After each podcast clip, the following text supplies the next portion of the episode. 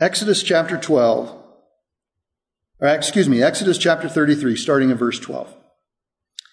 Then Moses said to the Lord, See, you say to me, Bring up this people, but you yourself have not let me know whom you will send with me. Moreover, you have said, I have known you by name, and you have also found favor in my sight. Now, therefore, I pray you, if I have found favor in your sight, let me know your ways, that I may know you, so that I may find favor in your sight. Consider too that this nation is your people. And he said, My presence shall go with you, and I will give you rest. Then he said to him, If your presence does not go with us, do not lead us up from here. For how then can it be known that I have found favor in your sight, I and your people? Is it not by your going with us, so that we, I and your people, may be distinguished from all the other people upon the face of the earth? The Lord said to Moses, I will also do this thing of which you have spoken, for you have found favor in my sight, and I have known you by name. Let's go to the Lord in prayer this morning.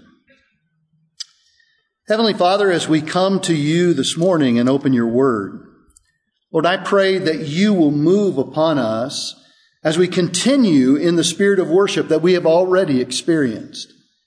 That Father, that this will be a time of, of reminder, that this will be a time perhaps for some of new discovery, of the value and the importance, Father, of us drawing close to who you are and knowing you and being known by you. Lord, I pray this morning that as you move through this sanctuary, as we study your word, that Lord, we will be touched in our heart, that the Holy Spirit will move upon us, and that we will be people who are different when we leave here than we were where we came. Father, I, I pray that your, that your favor will continue upon this church and this, this fellowship as, as we continue to learn more, be reminded again of what it means to draw close to you. We love you and we praise you. We pray these things in Jesus' precious name. Amen.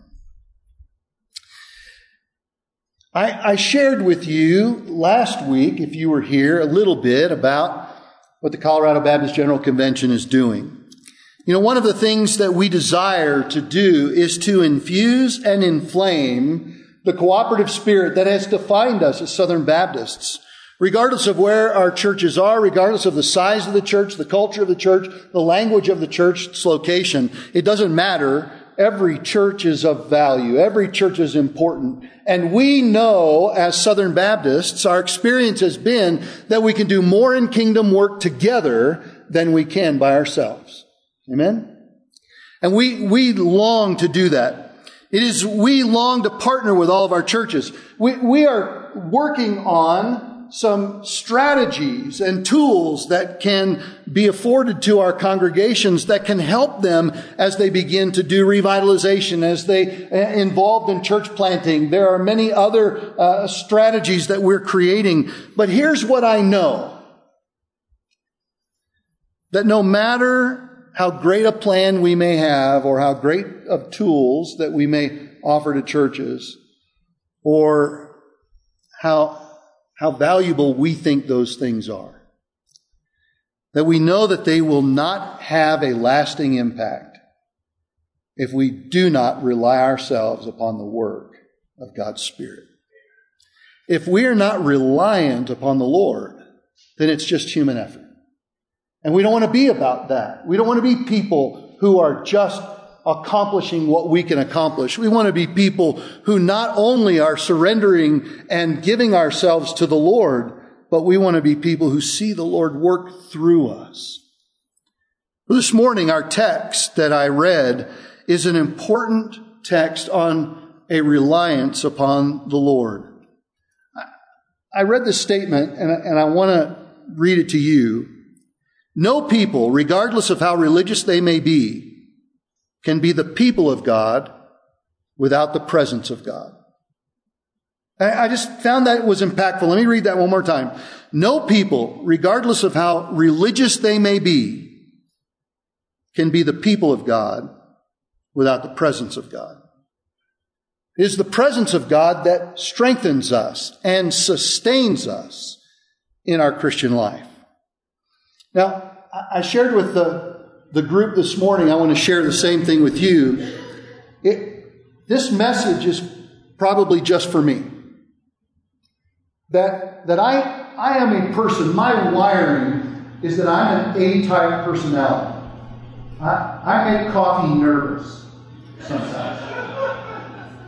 I, I'm, a, I'm all about tasks. There have been times in my ministry and in my life where I have used people to accomplish tasks as opposed to using tasks to develop people. And that's not just semantics, right? That, that is, that is, that is a, a significant shift. One of the things I struggle with the most is quiet. I get in the car, and unless I'm intentional, the radio is going. There's always something stimulating, something going on, something working, something that, that I, I struggle with that time of quiet and presence. I'm the kind of person that would rather drive 20 miles out of my way than sit in traffic just so I can keep the car going. I, I know, I'm, I'm sharing a bit with you. I told my wife this morning, I said, you know, there are some things that are dysfunctional about who I. I want to keep private. And, and I'm sharing some of those things with you here this morning. But it was in this text that the Lord began to speak to me, re- really remind me of this importance of not just doing something, but being still before the Lord and drawing pre- close to his presence. One of the ways in which the Lord reminded me of the significance of this was just thinking through my ministry journey. Those of you who are in ministry understand this. Ministry can be painful. It's, it's not easy. And I'm not sure that when I became a pastor that I was ready for what lay ahead. In fact, some of that is because my first ministry position was as a youth pastor in Lafayette. Mountain View Southern Baptist Church is where I was saved, where I was called to ministry, and that's where I had my first ministry experience. Bill Archer was my pastor, and, and Bill was close to 70 at the time when I became the youth pastor, and he loved me like a grandson. And so he protected me from some of the ugly side of ministry. So I kind of went to seminary with this idea everybody just likes one another all the time. And then when I was in seminary, I served as an associate pastor for the three years I was in seminary. And the pastor that I served under, he, just everybody seemed to love him. And, and I don't know, maybe it was just naivete on my part. I saw nothing of conflict, really, in those three years that I was there. So you can imagine my surprise when I serve in my first church as pastor. Now, let, let me share with you when I was in the second chair or the third chair in the church, things were pretty easy. Because if there was a problem that was above my skis, I'd say, well, you got to go see the pastor. And all of a sudden, when you sit in that chair and people are forwarding things like that to you, it's, it's not as easy. So I'm in my first Sunday, rural Missouri, my first church, and I'm standing out in the front of the church greeting people as nervous as could be, but I, am an extreme extrovert, so I, I'm just shaking hands and all, and, and I can see this so vividly. This man gets out of his pickup truck and he walks up to me. He's wearing overalls and a baseball cap that says, I'd rather be fishing. And he grabs my hand and he shakes my hand and we make introductions, but he doesn't let go. You, you've been in that situation, right? Where someone holds on and you're trying to get away, but you're not sure how you do that. And he looks straight at me and he goes, How long is this going to take? That, that was my first experience as a pastor. I learned many things in that five years in that first church. I learned this, and some of you will identify with this. I learned that the, com- the kitchen committee is nothing to trifle with. When I first went, the, the kitchen committee was this gathering of lovely, grandmotherly type of women. And then I happened to move something out of place and I realized that these gentle grandmotherly women could turn into a pack of wolves that could tear flesh from the bone. I, I learned in that first church that not everybody likes me as much as my mother does. I learned in that first church not to make career decisions on Monday mornings. But here's what else I learned. More than this, and, and perhaps I could say because of this, I learned to rely on the presence of the Lord. You know, we don't like conflict, but conflict is a great crucible in which we, we kind of clear the clutter of other things that we hold on to and understand what's really, really important. When I say in the presence of the Lord, what I'm talking about is the intimate relationship that God has called us to walk with Him in. You know, it was in the presence of the Lord as I was seeking the Lord that I first realized a call to ministry. It was in the presence of the Lord, as I was seeking the Lord, it's where I learned that where He called me, He would sustain me. It wasn't about me, it was about trusting in Him. There are times when I wrestled greatly over the things that I felt like the Lord had, had called me to. In fact, there were even moments where I felt trapped. But what I learned was that at the end of the day, it wasn't my position or my abilities or my accomplishments that brought me peace. It was the presence of the Lord. And this is what our text is about this morning. It's about being in the presence of the Lord. Let me kind of give you a background to this text that I read. And if you'll journey with me back one chapter to Exodus 32, I want to kind of follow a dialogue, the context that sets up our passage right here. By the time we get to this point, Moses has already been 40 days up on Mount Sinai where he's been convening with the Lord, where the Lord gave him the two tablets with the Ten Commandments written on them that he was to take back. And you'll remember something about Moses. We see it at the burning bush, where Moses was the reluctant prophet, right?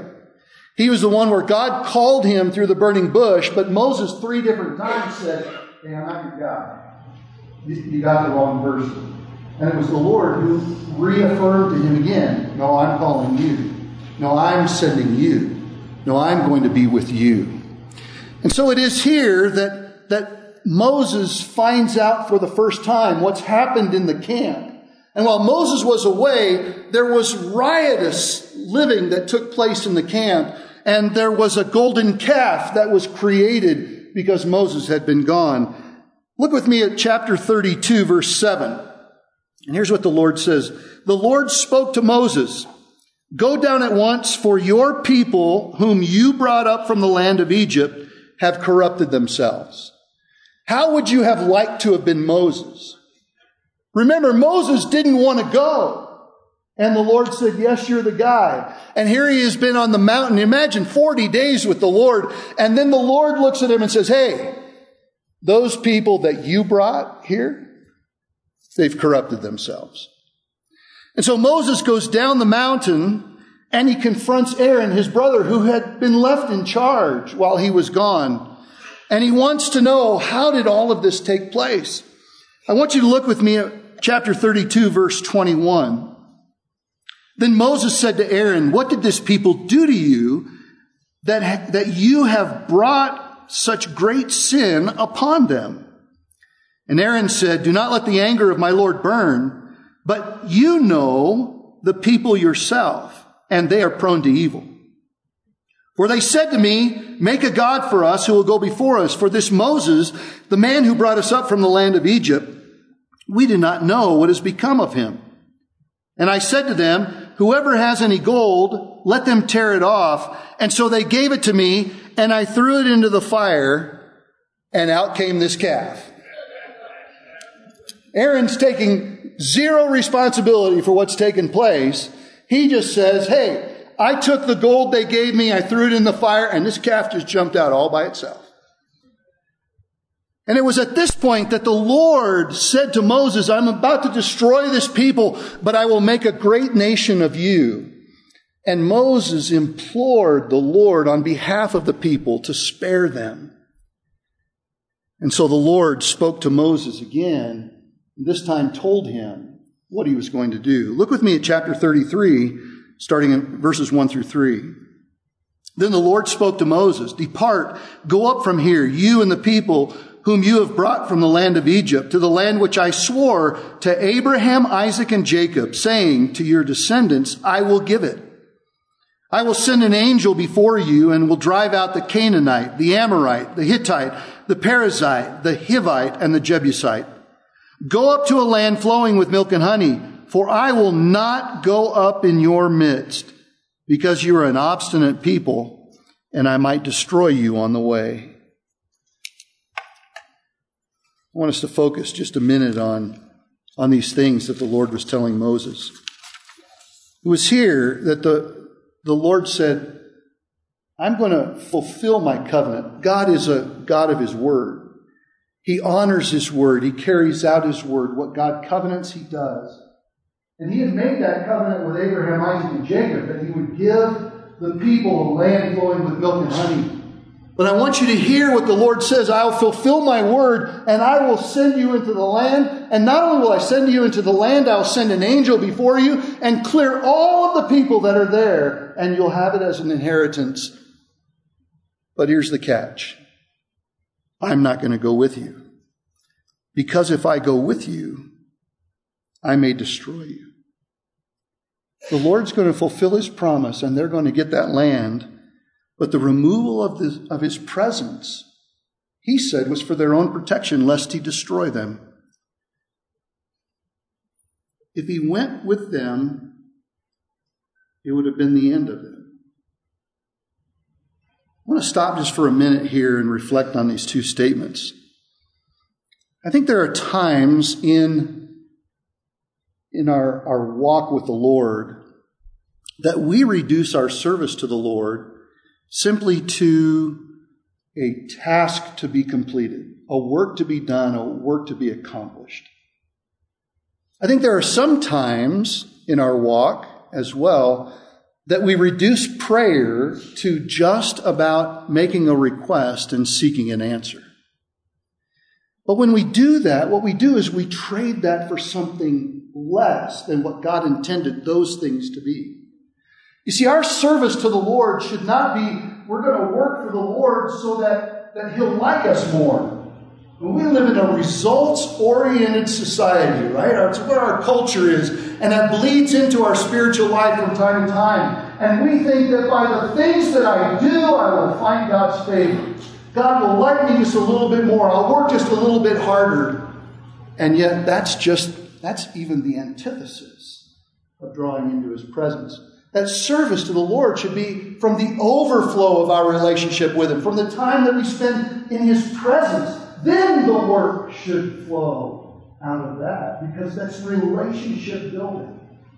Think of prayer for a moment.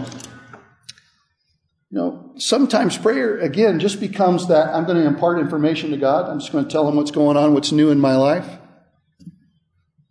Think about that just for a minute. We're telling the God of the universe who knows everything already what's going on in our life. As if that's the sole focus and purpose of prayer. Now, God wants us communing with Him. But when you commune with someone, it is a intimacy, relationship building experience. If I only talked to my wife at times that I wanted her to do something for me, how intimate would we have a relationship? husbands, wives, boyfriends, girlfriends. You, you understand that concept, right? Even communing with, with friends, you know that it's in communication. You share who you are. You share your heart. You get to know one another. And prayer is that. It's about building relationship with the Lord. You see, here's something that I have to remind myself all the time.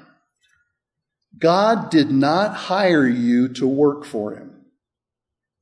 He called you to walk with him. There's a difference in that, right? He didn't hire us to work for Him. He called us to know Him. He called us to walk with Him. If the Israelites were interested only in getting the land that God had promised, they would have received that. But the question is, at what cost would that have come for them? I want us to jump ahead in uh, chapter 33 to verses 7 through 11. And as I read through these verses, I want you to notice the shift of tense that takes place. At this point, everything has been in the present tense. But now there is a shift in verses 7 through 11 to past tense. Listen to these words. Now Moses used to take the tent and pitch it outside the camp and go a distance from the camp, and he called it the tent of meeting. And everyone who sought the Lord would go out to the tent of meeting, which was outside of the camp.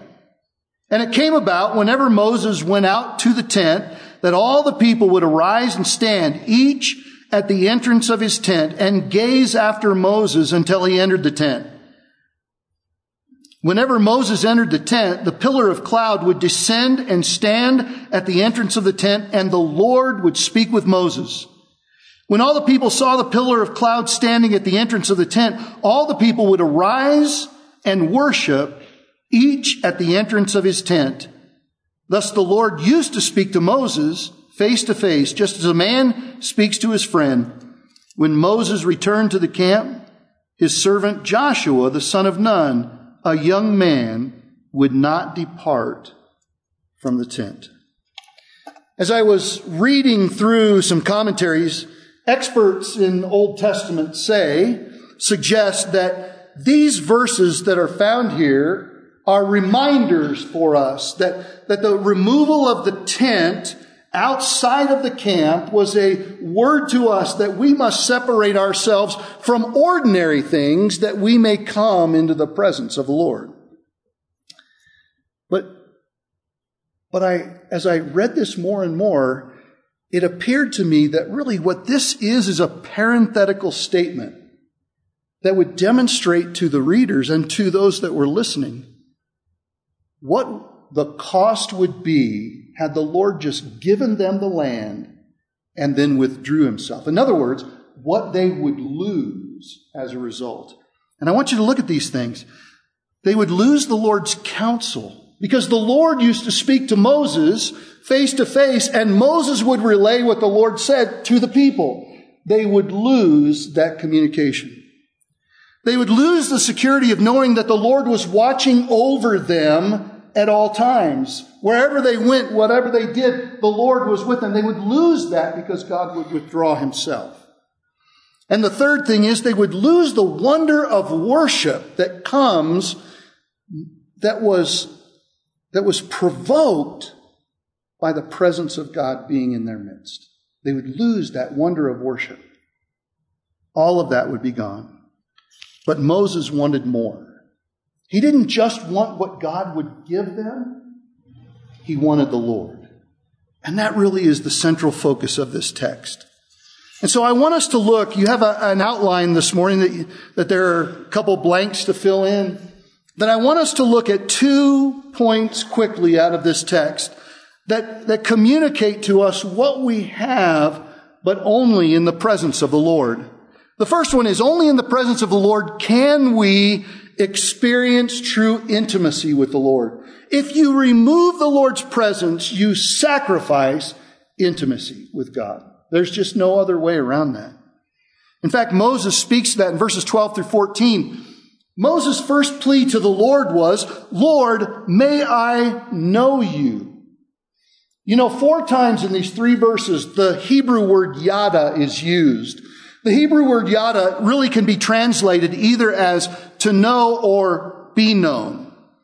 And, and it can simply be cognitive information. So in verse 12, it was when Moses said, Lord, you have not, you have not let me know who's going with me. That was just information. But in the three other uses, the word yada, the word to know, was a word that communicated knowing someone, an intimate knowledge of someone, a relationship with someone. In fact, for the Lord to use, to say, I know you, Moses, was for the Lord to say, Moses, you are mine. There is a relationship here. I know you. And Moses was asking, Lord, if I'm indeed yours, then demonstrate to me by allowing me to know you. Folks, it's, it's through the presence of the Lord that we grow closer to Him. If we lose that and we lose intimacy with the Lord, everything we do from that point forward is just religious duty. And, and I'm willing to, to venture a guess that not one person, not one of God's children in this room want to just be about religious duty. Want to be about intimacy and relationship. Sometimes one of the greatest dangers from those who teach from God's Word is that we, we can sacrifice personal devotion and growth and time with the Lord for looking through the Word for the next lesson to teach. Again, maybe I'm just speaking to me. When I was in seminary, I remember that, um, you know, when you're in, in, an academic setting, when you're in school, uh, you succeed by performance. You do the work, you do good work, and you get an A. And that is the identification of success. In fact, I remember having a New Testament professor who said, I want to be very clear about this. You are all saved by grace, but by works in this class. And all that did was fuel my, my personality. It's like, okay, I get that. I get that. We just doubled down and work harder. And then came in my last semester of seminary, we were preparing for an Old Testament uh, test, a final. And a man from across the street came over and he was going to join our study group and he knocked on the door and I opened the door and there were tears coming from his eyes. And it was like, Roger, What's going on? Because I made the assumption something was wrong or he and his wife had an animated discussion. You, know, pastors and their wives don't fight, they have animated discussions. And so maybe it was an animated discussion that went on, and his words to me penetrated my heart, broke my heart. He said, I was reading in the Psalms and I was moved by the majesty of God. And I realized in that moment that had not happened to me It, the Word of God, the living Word of God, had become a textbook for me. It was clear that Moses wanted to grow in the Lord, and in verse 14, God answers Moses' plea by saying, My presence shall go with you, and I will give you rest. The, the Lord knew Moses' heart was sincere and genuine, and the presence of the Lord was the only thing that would provide rest for him. I want us to look at the second point in verses 15 through 17, and that is only in the presence of the Lord can we embrace our true distinction in the Lord.